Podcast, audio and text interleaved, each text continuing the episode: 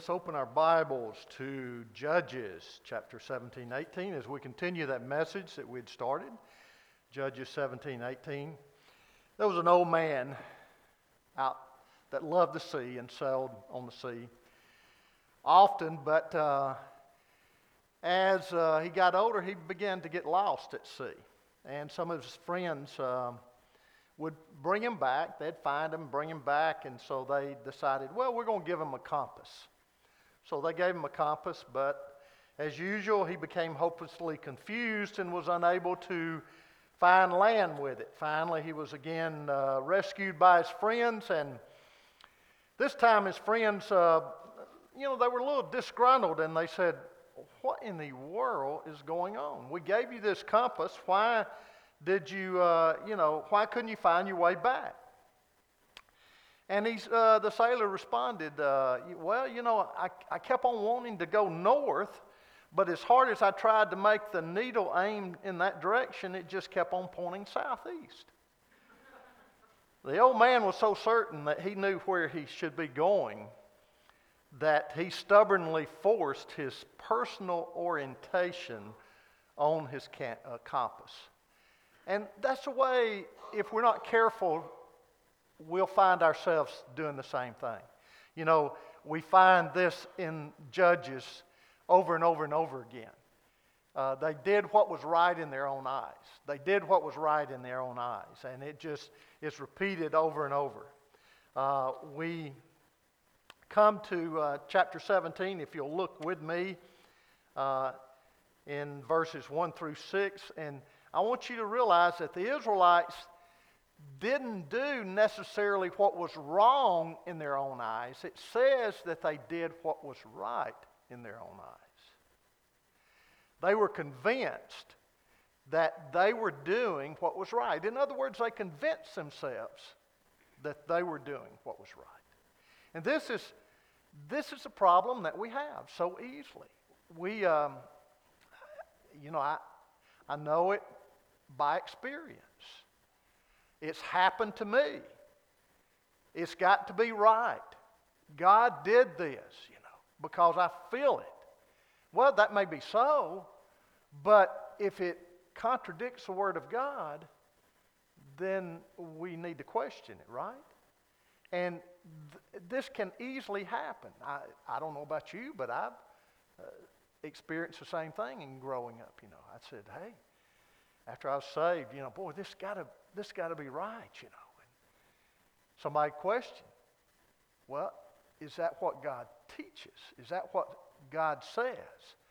That doesn't necessarily mean that it's right just because you feel good about it. And this is what was going on with the, uh, uh, the Jewish nation here. Their value systems, their moral standards, their religious doctrines, and their pra- uh, practices had lost all touch with reality and absolute truth. And, the, you know, they said, you know, whatever their excuse was, it could have been, uh, well, you know, that's what my, our fathers said. It's a little too strict. Uh, times have changed, culture has changed. We need to be very careful when we do that because we become, we, we begin to live in a swamp of relativism. And before we know it, we have no anchor at all. The boat is just floating along. Our life is just floating along, and we pull whatever, we grab for whatever is out there. And this is what happened with the Israelites. And Judges is a book of re- religious anarchy and, and moral collapse. The two go hand in hand. And the reason is, I, we, I called it junk food. I thought it was a neat little uh, thing that one author said that, um, you know, they began to feed off junk food. And, and what we do when we do that is we do begin to feed off junk food. We, we begin to feed off our feelings or what somebody else says or, you know, we can even feed off of, well, this is the way I, I was raised or, or this is uh, what I think is best instead of, well, does God's Word say that? that does it uh, relate and is it uh, right with God's Word? That's our anchor there. And so the first junk food that uh, is mentioned, that we mentioned last week, was self made religion. That, that's what happens so often. It says, Now, there was a man of the hill country of, the, of Ephraim whose name was Micah. He said to his mother, The 1100 pieces of silver which were taken from you, about which you uttered a curse in my hearing, behold, the silver is with me. I took it. And his mother said, Blessed be my son by the Lord. He then returned the 1,100 pieces of silver to his mother. Now, all this sounds good, doesn't it? And his mother said, I wholly dedicate the silver from my hand to the Lord for my son to make a graven image and a molten image. And now, therefore, I will return them to you. Well, we see them making a molten image. They had began to make their own God. Uh, not a God that was maybe uh, away from Yahweh God. They thought it was Yahweh God, but they were making it to fit their beliefs and all. And so we have a, a story about a man living in a hill country of Ephraim. He seems to be from a wealthy family because he took this uh, uh, 1,100 pieces of silver from his mother.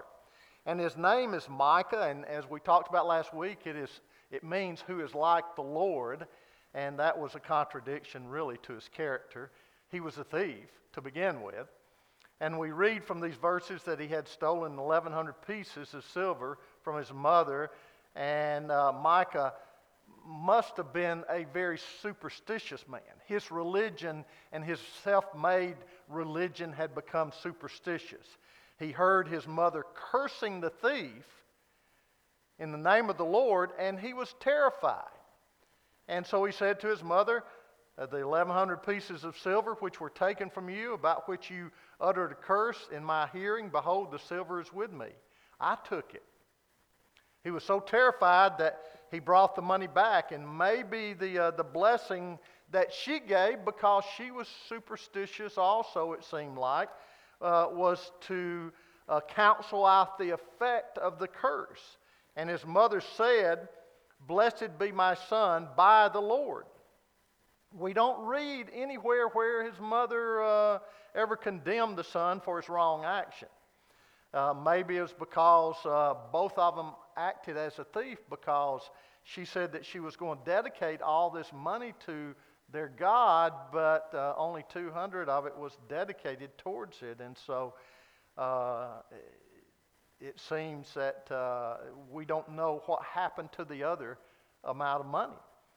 And um, one, you know, one of the saddest things, I mentioned this last week, one of the saddest things of our time is the uh, parents that have no true values to communicate to their children. I have three boys, nine grandkids. And I wonder what they're going to say about their grandfather and about their father. You say, well, you're a preacher. Yeah, but did I teach them tradition? Did I teach them, well, this is the way it's always been? Did I teach them, well, this is what I was taught? Or did I teach them the Word of God? This is what we need to be concerned about. I mean, I remember when I went off to, uh, to school, I was teaching high school and uh, about to coach, and the Lord called me, I felt, into the ministry at the time, and so we upped and packed. I'd never been out of Rome, Georgia. And we moved all the way to Texas, to another country. And it was to me, believe me, it was. And we got out there, and I entered school and I felt so far behind everybody else because, see, I, I was saved my senior year, going into my senior year in high school. And I thought, man, I don't know what these guys know. And I felt so far behind. And, and I remember after I graduated, I felt a little better, felt like I knew a little bit more after the years, a few years I went to school. But I remember not having all the stories put together. And, and you know, it's, it's, kind of, it's still kind of tough as adults uh, in the Old Testament, isn't it? Especially putting all of it in chronological order. And I, I remember the best book that one could buy. It was about that tall and it had the cutest little pictures in it. And that's where I learned the chronological order of the Bible. I sat down with my oldest son, who was four at the time, and I would read a story with him. Debbie and I would, my wife, and, and I, we would read it to him at night and have a Bible story, a study with him every night. And he didn't know it, but I did. I was gaining as much about the Bible knowledge as he was because I didn't know very much. Still don't really. We are in the Old Testament, aren't we? No, I'm just kidding. Okay, so uh, here we, you know, what kind of values are we leaving for our children? And it's sad. They, judges, in judges, they were leaving them very little or nothing because they were doing what was right in their own eyes. And so we, we see him taking a step further. And what he does, Micah, he, he goes and he ordains one of his young sons to the priesthood, to be a priest. Now, did he have a right to do that? No. Could he do that, or was he supposed to do that? No.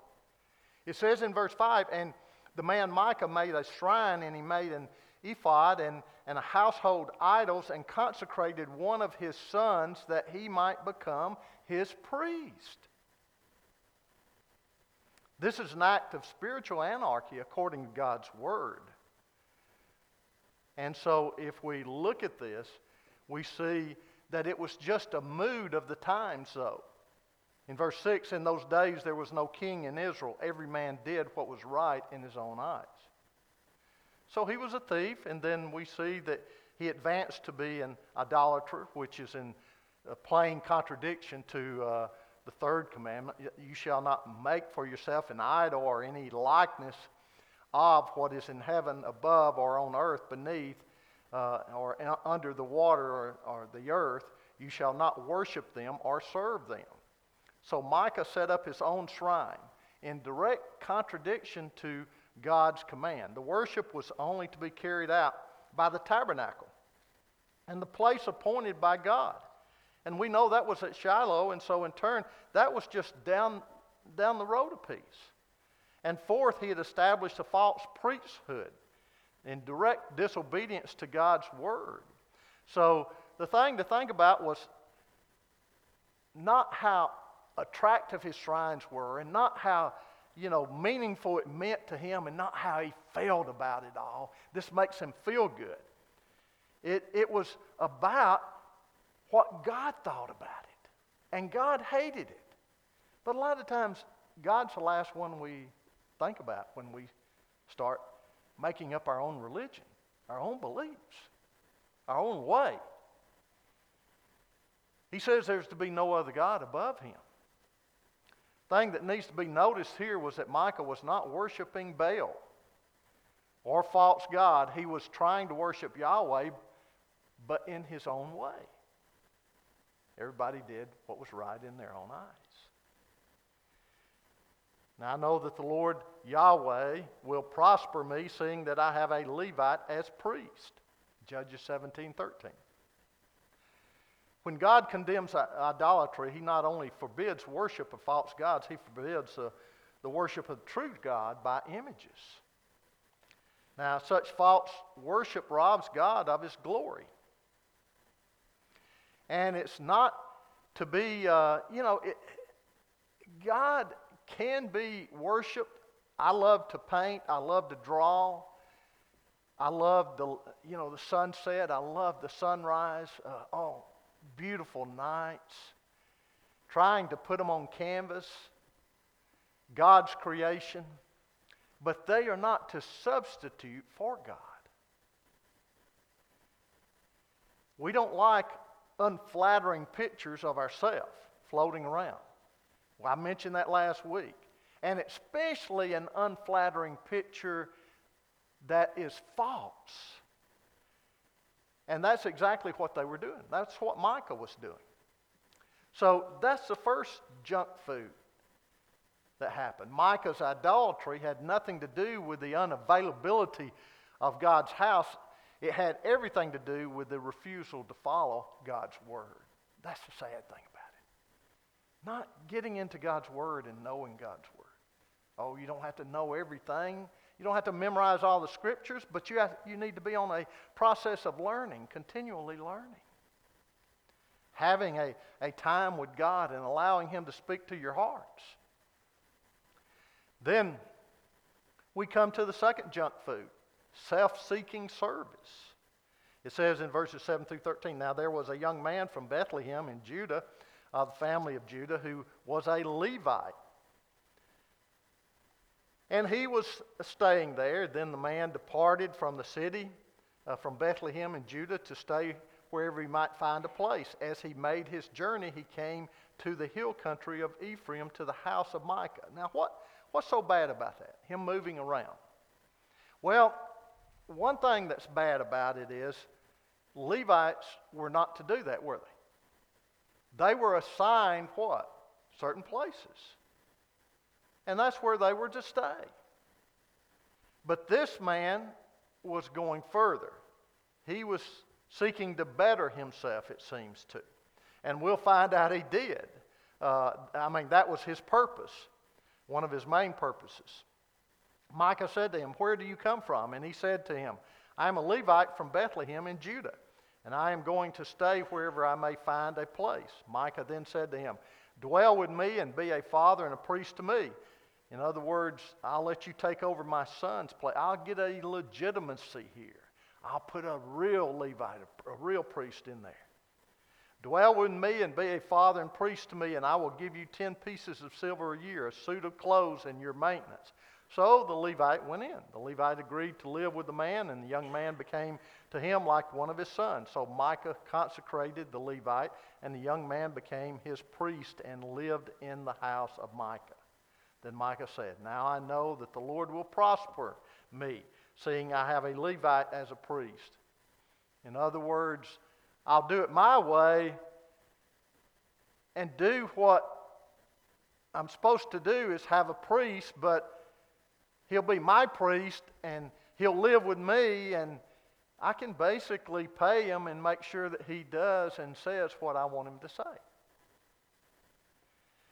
So, uh, one phrase repeated twice tells us a great deal about the uh, wandering Levite.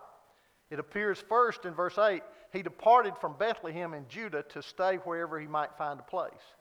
This seems to tell us that the Levite was only looking for a place to better himself. That sounds perfectly natural. Don't we all want to better ourselves? Certainly we do. But it is this what is this what he should be doing though as a Levite? You see, Levites were men who had been called by God. They had the call of God upon them. Now, should a preacher want, uh, want to better himself? Well, in the right way. They were not to use their calling as an opportunist, as that opportunity moving from place to place looking to better themselves in the sense of what they uh, thought was bettering themselves. They were assigned specific cities into which to live, and that is where they were to reside and serve God. This man probably should not even have been in Bethlehem in the first place. And the reason I say this is because this was not a Levitical city. You see, uh, not a Judean city uh, as uh, operated for the Levites. And so this Le- Levite seemed to be a man who refused to be satisfied with God's arrangements for his life. That is the key right there. How many of us are unsatisfied with God's arrangement for our life? Have you ever been that way? I'll raise my hand. I tell you what, sometimes I get dissatisfied with where God has me. I'm not talking about church necessarily. I'm talking about where He has me spiritually or, or, or uh, as a, a person who is uh, doing certain things. And He has me right where He wants me and, and where I need to be a lot of times, and I don't realize that. I'll tell you, uh, for, for example, you, you know David Allen, many of you do, and he teaches at Southwestern. We've had him here in the past. I've told you the story where I got really dissatisfied with where I was when I was in school with him. Here was a guy that was five, uh, mm, six years younger than me. Here was a guy that, when he was six years younger than me, I was married, he was single. we were in school together. He already knew Greek and Hebrew.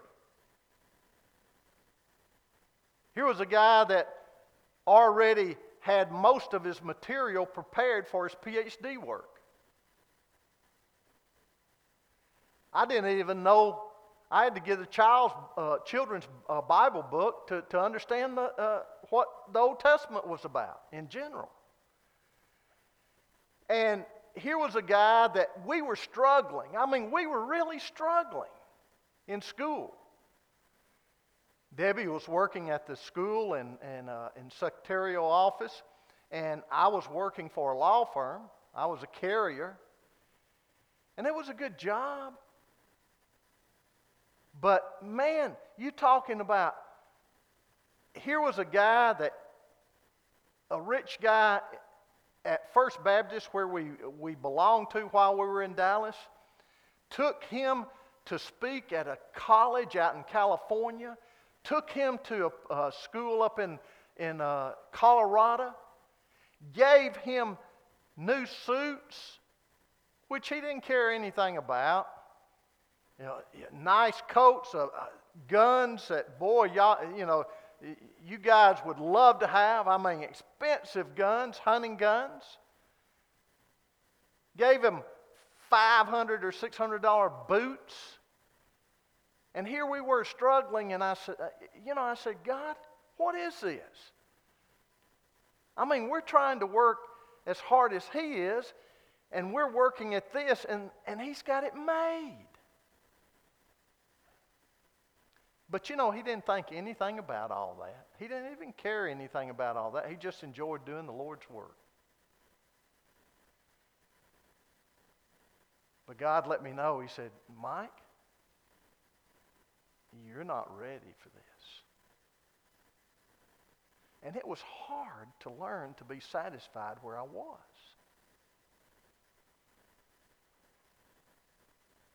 A guy that was so much younger. And and I wasn't the only one.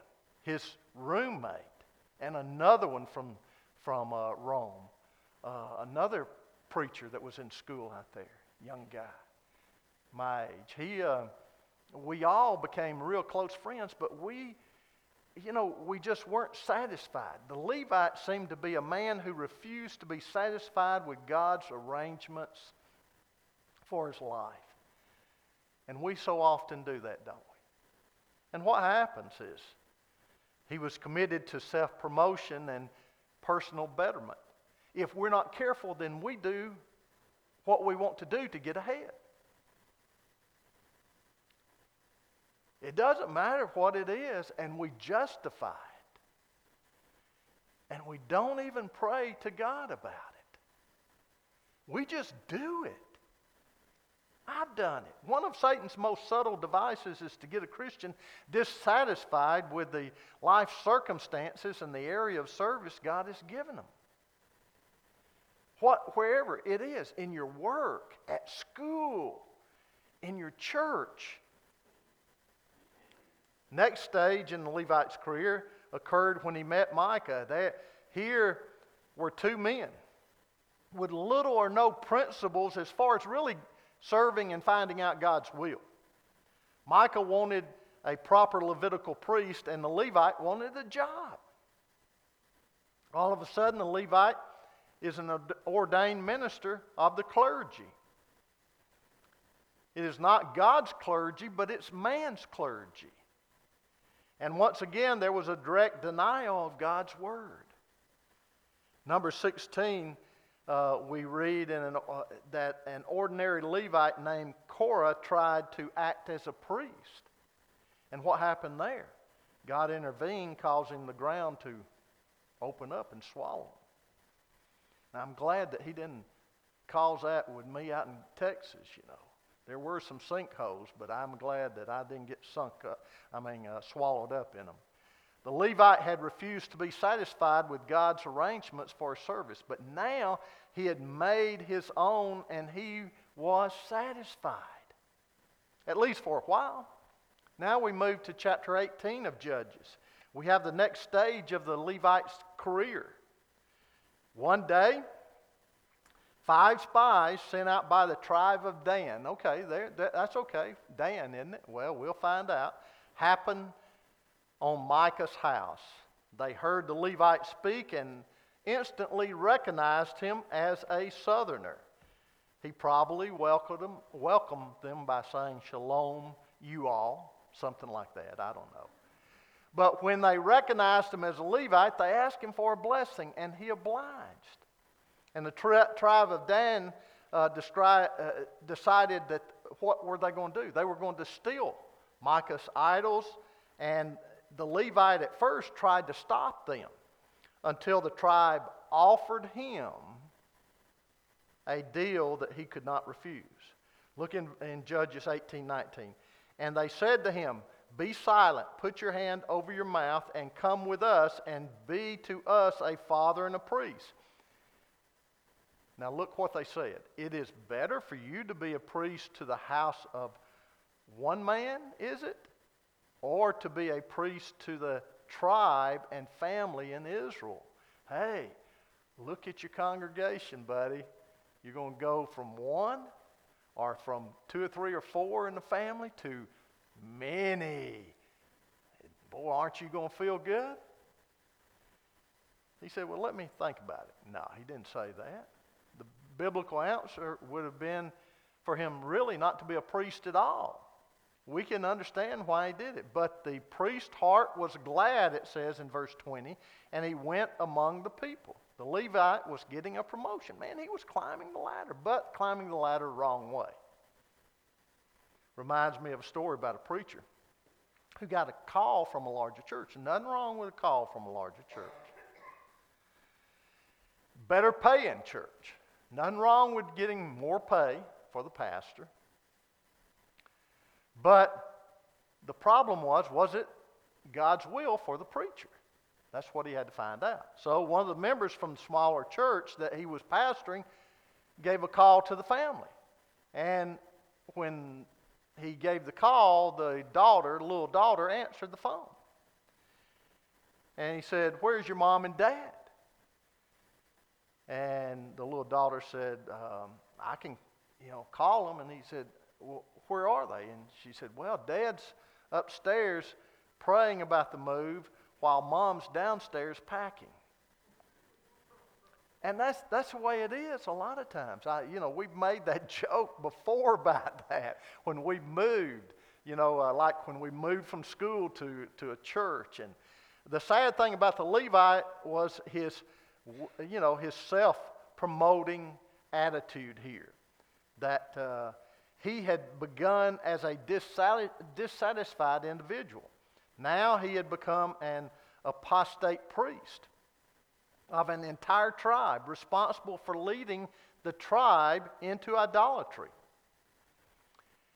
And this is what is happening with this situation. It reminds us that it, it does not do any good to have a godly uh, ancestor if you do not know God yourself. And godliness is not genetic. So uh, we we look at this and we see an attitude, uh, you know, that says, hey, I want what is best for me, and God, you come and join me. Instead of praying, well, Lord, what do you want for me? We need to ask ourselves when we're climbing the ladder, you know, okay, who are we serving? Ourselves? When we're doing something uh, for the work of the Lord, who are we serving? Our church? Others? organization? Who are we serving? Or is it the Lord? The lesson for us is contentment. Now, that doesn't mean to just stay in one place, it means to allow God to open up your doors. And that may mean sending out resumes, it may mean going and applying for other jobs. But you better be praying before you do that. God, I, I, I want the right place. I want to, and I, I, want my heart to be right, and, and I, I want to be in the place that you want me to be. Because I want to tell you, it's hard enough to, you know, to know God's will at times and get in the right place. And when you get, you feel like you get into a place, and I've felt this way at times, and you get there, and God can still use you. You admit that you, you know, you, you just made a mistake, but it's miserable at times to get in that wrong place. And, you know, you, the, the problems and the difficulties that you have to face makes life unpleasant. So it is uh, the necessity of godly contentment with godly arrangements for our lives that we need to understand here. And then the junk food that is last, easy living. Look in 18, 1 through 10, and verses 27 through 31. I'm not going to read these verses, 1 through 10, and 27 through 31. In 18.1 it says, In those days the tribe of Danite, Danites was seeking an inheritance for themselves to live in. For until that day an inheritance had not been allotted to them as a possession among the tribes of Israel. Now, what did they mean there? Well, if you go back to Joshua 19, they were assigned a certain portion between Ephraim and, and Judah, stretching towards the Mediterranean, but failed to trust God and did not drive out the enemy. Dan was left with two choices. Okay, they didn't obey God to repent of their unbelief and to trust God to keep His word and enter the battle and gain the victory, or they could look for a new area. They could reconcile in their mind okay, it's okay. We need to move on somewhere else. We need a more comfortable place. And that's the choice that they made. They chose the easy place and the easy way. And I want to tell you, that's not hard to do. Who wants a tough route if it is a tough route? Who wants a route that requires more work and more discipline? Who wants the route where, you know, you, you seem like, okay, man, when do I get any rest? We, as human beings, want the easy route. I do. And so they found it far to the north in Laish, a quiet area, and it was colonized by some Phoenicians who were isolated from any allies. And God had called Israel to war, and Dan had refused to fight his battle. And it was not because they were committed to peace. We're peaceable pe- people, you know. It was because they were committed to ease. And so Dan's love for ease went hand in hand with their turning to idols. So the five spies of Dan did not go to Shiloh to find the will of God. They went there to take Micah's shrine and hired priests so that they could continue their easy path. Once we start down that path, we want to reconcile, we want to uh, make it feel good, and we want to think that we're doing what is right when we're going the wrong way. And so uh, we face the same danger that, that Dan did the love of ease. It was very tempting to carve out a Laish for ourselves. A quiet little island of peace where we live in affluence and, and forget all about the needy world outside us. That's why it's so easy for us. And, and we've been talking about evangelism to, to stay inside the walls, right? I mean, it's comfortable in here. We know each other. It's comfortable to be around each other, right? But to push ourselves outside, to meet those people wherever we concentric circles of concern, like when we go to eat, like when we go to the uh, drugstore or we go to the grocery store. And we just drum up some conversation. Like when we meet our neighbors in our neighborhood or on campus or at school, wherever it might be. And we begin that relationship with them, talking with them, sharing with them. In fear, so often, of being rejected, in fear of being humiliated, in fear of being not liked by them, them turning us off. That goes with the territory. But if we do it in the right heart, with the right spirit, that's okay. We just pray for them. We face the same danger as Dan did. Why sacrifice when we can settle down and be comfortable? You see, no New Testament Christian can live a, really a life of ease.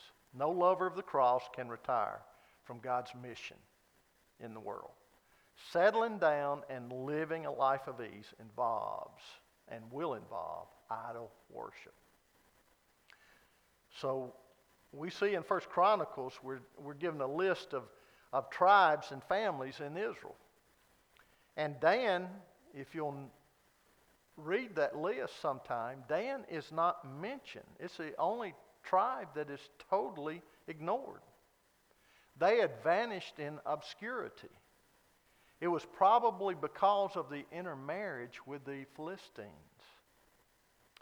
But even worse, if you go to Revelation chapter 7, where the 144,000 Hebrew witnesses are mentioned, guess who is nowhere to be found? Dan. They refused to follow God and His mission for them earlier, and now God refused to give them that special witnessing mission during the tribulation. People choosing junk food, spiritually speaking. We do the same thing. In other words, what I mean by that is there is a way which seems right to man, but its end is the death, way of death in Proverbs 14:12. What are you talking about? Everybody did what was right in their own eyes. Imagine if you work for a company and the president found it necessary to travel out of the country very often and uh, be gone for an extended time. And he told his employees, his trusted employees, look, I'm going to leave, and while I'm gone, I want you to play, pay close attention to the business. You manage things while I'm away. I will write you regularly, and when I do, I will instruct you in what you should do from now until when I return. So everybody agrees. Then all of a sudden, after a while, he returns. But when he ter- returns, man, everything's in a mess. Everything's grown up, everything's run down. The people, or there's a lot of horseplay and things going on in the office. And without hesitation, he calls everyone together and he said, What happened? Didn't you get my letters? Oh, yeah. Sure, we got them. We got all of them. Matter of fact, we got all of them and we thought them so, to be so special, we bound them together.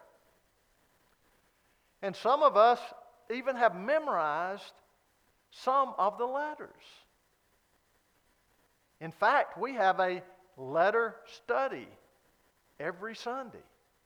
You know, those really great letters that you like to read, the, the ones that you sent that just meant so much to us. Then the president asked, But what did you do about the instructions? And the, res- the response from the employees "Hmm, do, well, nothing. But we did read every one of the letters. You get the message? This is not what the Israelites were doing in Judges. Doing anything about the letters, about God's Word. But, hey, do we really do anything about God's Word at times? I know there's been times in my life where drifting away, doing my own thing, hey, I may have had a. Do you know, I, I went through the routine of, uh, before I was called to preach. Uh, a preacher told me, he said, read a New Testament book and read two Old Testament books every day. And I got in that routine of reading every day. But he didn't tell me and do what it says in those books. It's easy to do. We can have it, we can know it, we can even memorize it. But if we don't take it to the application, we abort it. We abort the truth because we cut that procedure short. Let's bow our heads.